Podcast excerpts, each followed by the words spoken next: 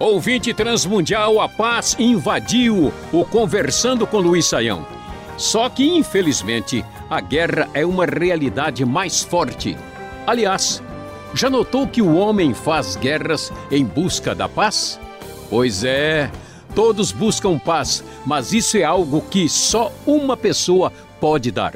Por isso, nessa série de programas, te convidamos a pensar sobre guerra e paz.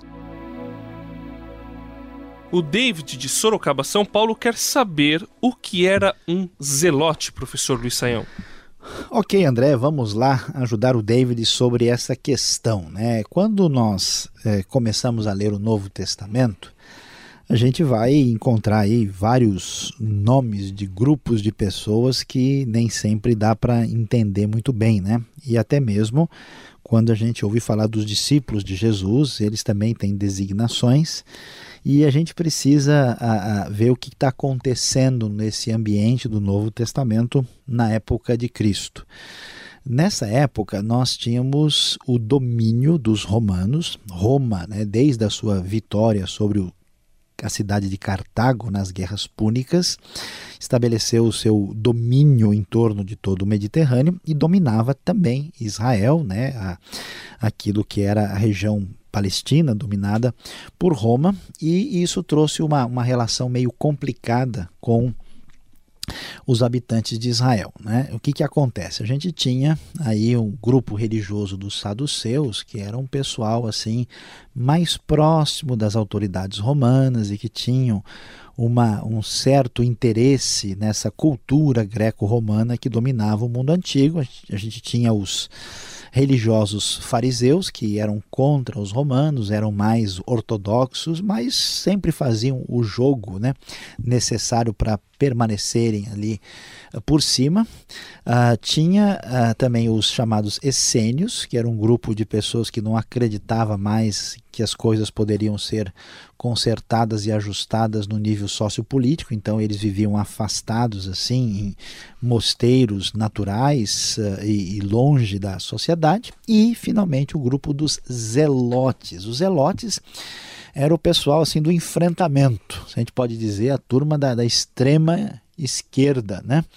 É, era o pessoal que é, claramente se posicionava contra Roma e partia, inclusive, para confrontos diretos. Né? Nós tivemos até rebeliões, né? a própria guerra final aí, é, de, de judeus contra romanos, que acontece a partir do ano 66, foi protagonizada a, por inspiração zelota ou zelote. Né? E aí, entre os zelotes, havia até grupos assim radicais mais extremados, André, que eram chamados de sicários. Né? O sicário era um indivíduo que tinha uma espécie de faca, né? É, que era exatamente utilizada. Eles se escondiam e de repente viam lá um romano, iam por trás, assassinavam e saíam correndo era o pessoal assim que entendia que o enfrentamento contra Roma devia ser direto, inclusive pela força e pela violência. Então é, é isso que a gente vê nesse ambiente né, de resistência judaica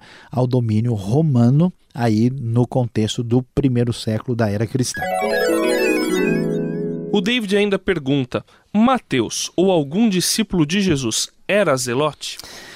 Olha só que pergunta, hein? Tá vendo? Uh, de fato, Jesus tinha uh, um discípulo que era Zelote. E se a gente quiser conferir, basta olhar no Evangelho de Mateus, capítulo 10, versículo 4, onde nós temos lá Simão o Zelote e ele era se tornou discípulo de Jesus. E eu fico impressionado, sabe por quê, André? Ele está perguntando aí, o David, se Mateus né, era zelote. Mateus não, pelo contrário. Mateus era um publicano, né? Um publicano era um indivíduo que trabalhava para o Império Romano, cobrando imposto dos judeus. Era exatamente o contrário do zelote. É um indivíduo que se vendeu de tal forma para o sistema que, para ganhar uma boa, um bom salário, ele trabalhava para os romanos cobrando impostos, então ele era rejeitado e odiado pelo próprio povo. Agora você imagine só como é que Jesus conseguia fazer isso, né? juntar esses discípulos, todo mundo juntos, um da extrema direita e outro da extrema esquerda na mesma mesa, né? Um de passado zelote muito definido que queria fazer picadinho dos romanos, né? E do outro lado alguém que trabalhava para os romanos a vida toda, que é no caso de Mateus. Eu, olha, fico impressionado queria ser uma fumacinha e estar tá junto para ver como é que um olhava para o outro e escutava Jesus falando de amar o próximo e assim por diante. Deve ter sido muito interessante.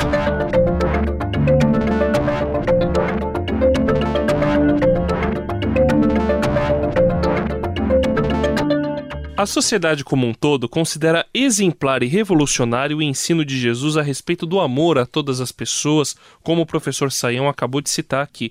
Só que lendo a Bíblia, a Samanta de Roraima ficou em dúvida, professor Saião. Por que Jesus pediu a seus discípulos que levassem espadas com eles em Lucas 22, de 35 a 38? Eles eram uma espécie de seguranças do nosso mestre, ou a gente pode entender ali que houve um princípio de tentativa de revolução armada? Pois é, a coisa aqui está ficando complicada, André. Pergunta excelente da Samanta lá de Roraima sobre essa questão. E ela tem razão, o que está acontecendo está muito próximo uh, do momento quando Jesus vai ser preso ah, e levado a julgamento pelas autoridades romanas. E olhando para o texto que a Samanta está mencionando, de fato Jesus vai dizer o seguinte para os discípulos: Quando eu os enviei, ele pergunta, sem bolsa, saco de viagem ou sandálias, faltou-lhes alguma coisa? Eles respondem que nada faltou. E Jesus então vai dizer: Mas agora. Se vocês têm bolsa, levem-na e também o saco de viagem. Se não têm espada, vendam a sua capa e compram uma. E aí o texto prossegue, a gente olha e fala, mas espera, o que está acontecendo? Então vamos lá. Será que Jesus está pensando em uma revolução armada? Seguramente não. Por que, que a gente pode dizer seguramente não? Porque quando chegam as autoridades romanas, Jesus não chega, vamos lá, vamos lá, pessoal, parte para cima. Né? Não, não. Ele simplesmente ele é traído por Judas, né? A gente vai ver até que Pedro uh, toma a frente, vai atacar, né? O Malco lá que é o soldado uh, romano, né? E Jesus, depois da orelha do soldado decepado, vai lá e diz que Pedro não deveria ter feito isso, né? E que não se deve agir dessa maneira. Uh, então é impossível imaginar que Jesus está sugerindo isso. Se fosse o caso de Jesus estar tá montando uma guarda de segurança, o que, que a gente imaginaria? Que quando os soldados chegam, esses guardas entram na frente, né, vão lá fazer alguma luta de corpo, tentar fazer alguma coisa, quando Jesus foge, né, porque eles estão em segurança, todo mundo que é protegido, claro, quando segurança entra em ação, a gente corre para salvar o protegido, mas isso também não acontece.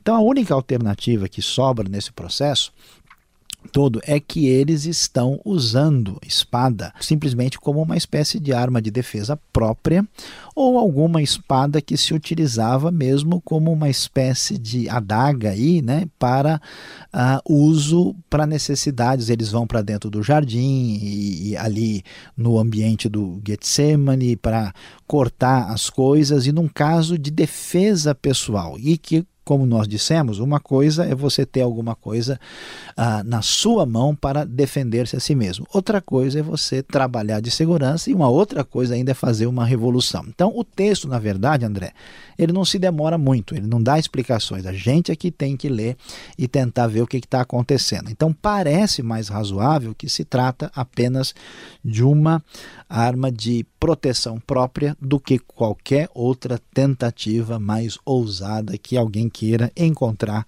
neste versículo. Pergunta da Wanda do Maranhão.